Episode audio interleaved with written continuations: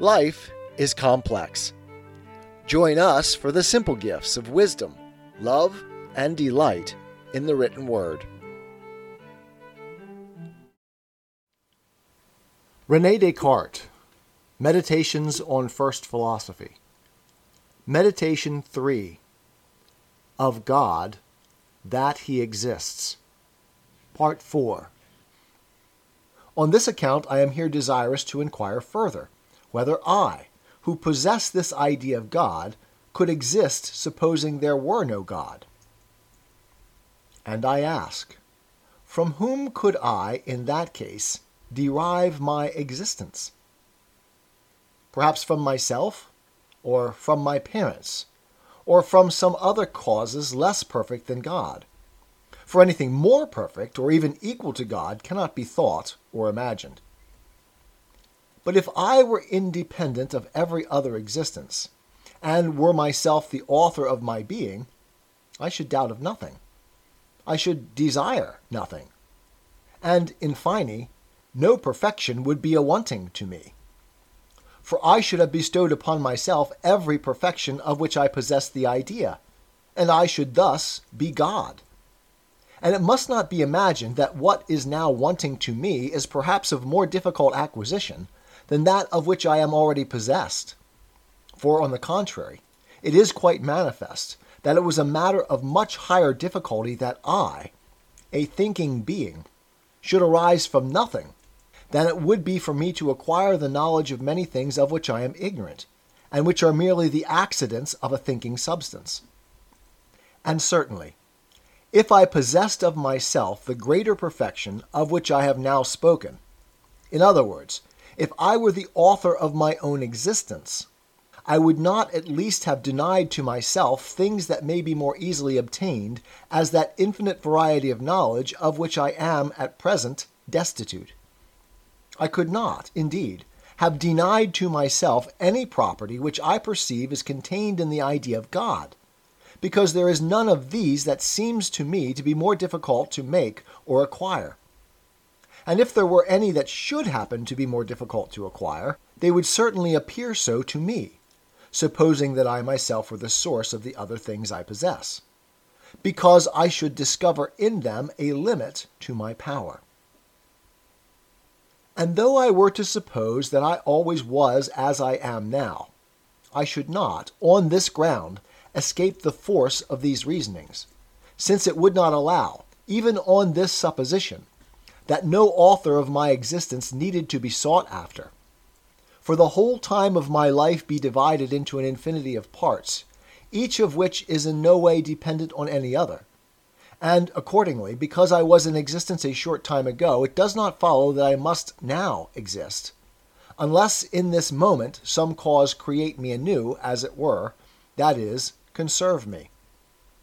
In truth, it is perfectly clear and evident to all who will attentively consider the nature of duration that the conservation of a substance, in each moment of its duration, requires the same power and act that would be necessary to create it, supposing it were not yet in existence.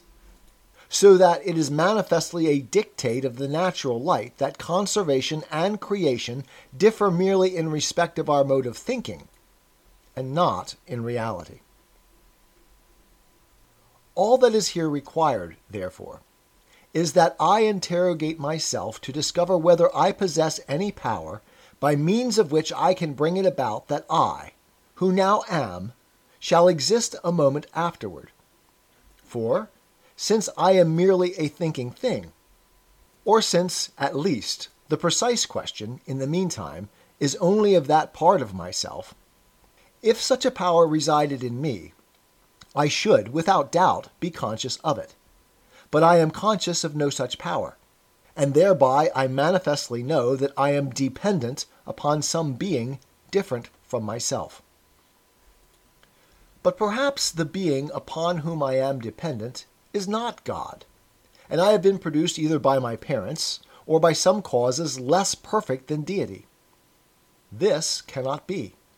For, as I before said, it is perfectly evident that there must at least be as much reality in the cause as in its effect. and accordingly, since I am a thinking thing and possess in myself an idea of God, whatever in the end be the cause of my existence, it must of necessity be admitted that it is likewise a thinking being, and that it possesses in itself the idea and all the perfections I attribute to deity. Then it may again be inquired whether this cause owes its origin and existence to itself or to some other cause. For if it be self existent, it follows, from what I have before laid down, that this cause is God. For since it possesses the perfection of self existence, it must likewise, without doubt, have the power of actually possessing every perfection of which it has the idea. In other words, all the perfections I conceive to belong to God. But if it owe its existence to another cause than itself, we demand again, for a similar reason, whether this second cause exists of itself or through some other, until from stage to stage we at length arrive at an ultimate cause, which will be God.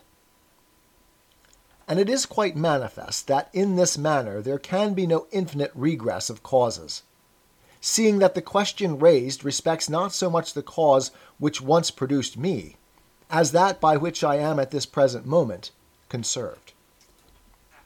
Nor can it be supposed that several causes concurred in my production, and that from one I received the idea of one of the perfections I attribute to deity, and from another the idea of some other, and thus that all those perfections are indeed found somewhere in the universe, but do not all exist together in a single being who is God. For, on the contrary, the unity, the simplicity, or inseparability of all the properties of deity is one of the chief perfections I conceive him to possess. And the idea of this unity of all the perfections of deity could certainly not be put into my mind by any cause from which I did not likewise receive the ideas of all the other perfections.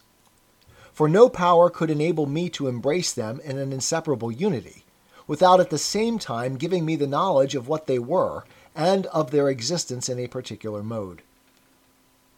Finally, with regard to my parents from whom it appears I sprung, although all that I believed respecting them be true, it does not, nevertheless, follow that I am conserved by them, or even that I was produced by them, in so far as I am a thinking being. All that, at the most, they contributed to my origin was the giving of certain dispositions, modifications, to the matter in which I have hitherto judged that I or my mind, which is what alone I now consider to be myself, is enclosed. And thus there can here be no difficulty with respect to them, and it is absolutely necessary to conclude from this alone that I am, and possess the idea of a being absolutely perfect, that is, of God, that his existence is most clearly demonstrated. There remains only the inquiry as to the way in which I received this idea from God, for I have not drawn it from the senses.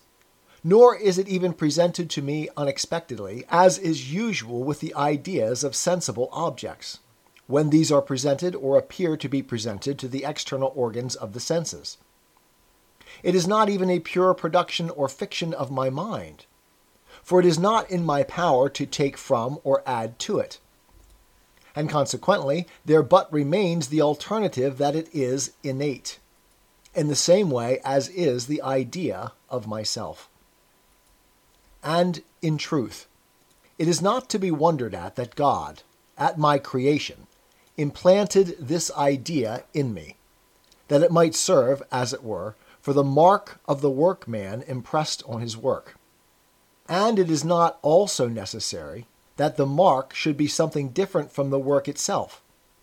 But considering only that God is my creator, it is highly probable that he in some way fashioned me after his own image and likeness, and that I perceive this likeness, in which is contained the idea of God, by the same faculty by which I apprehend myself.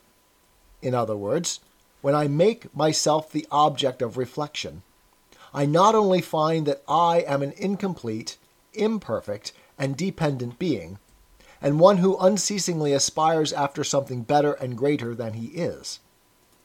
But at the same time, I am assured likewise that he upon whom I am dependent possesses in himself all the goods after which I aspire, and the ideas of which I find in my mind, and that not merely indefinitely and potentially, but infinitely and actually, and that he is thus God. And the whole force of the argument of which I have here availed myself to establish the existence of God consists in this that I perceive I could not possibly be of such a nature as I am, and yet have in my mind the idea of a God, if God did not in reality exist. This same God, I say, whose idea is in my mind, that is, a being who possesses all those lofty perfections, of which the mind may have some slight conception, without, however, being able fully to comprehend them, and who is wholly superior to all defect, and has nothing that marks imperfection. Whence it is sufficiently manifest that he cannot be a deceiver, since it is a dictate of the natural light that all fraud and deception spring from some defect. But before I examine this with more attention, and pass on to the consideration of other truths that may be evolved out of it, I think it proper to remain here for some time in the contemplation of God Himself, that I may ponder at leisure His marvelous attributes, and behold, admire, and adore the beauty of this light so unspeakably great, as far at least as the strength of my mind, which is to some degree dazzled by the sight, will permit. For just as we learn by faith that the supreme felicity of another life consists in the contemplation of the divine majesty alone, so even now we learn from experience that a like meditation, though incomparably less perfect, is the source of the highest satisfaction of which we are susceptible in this life.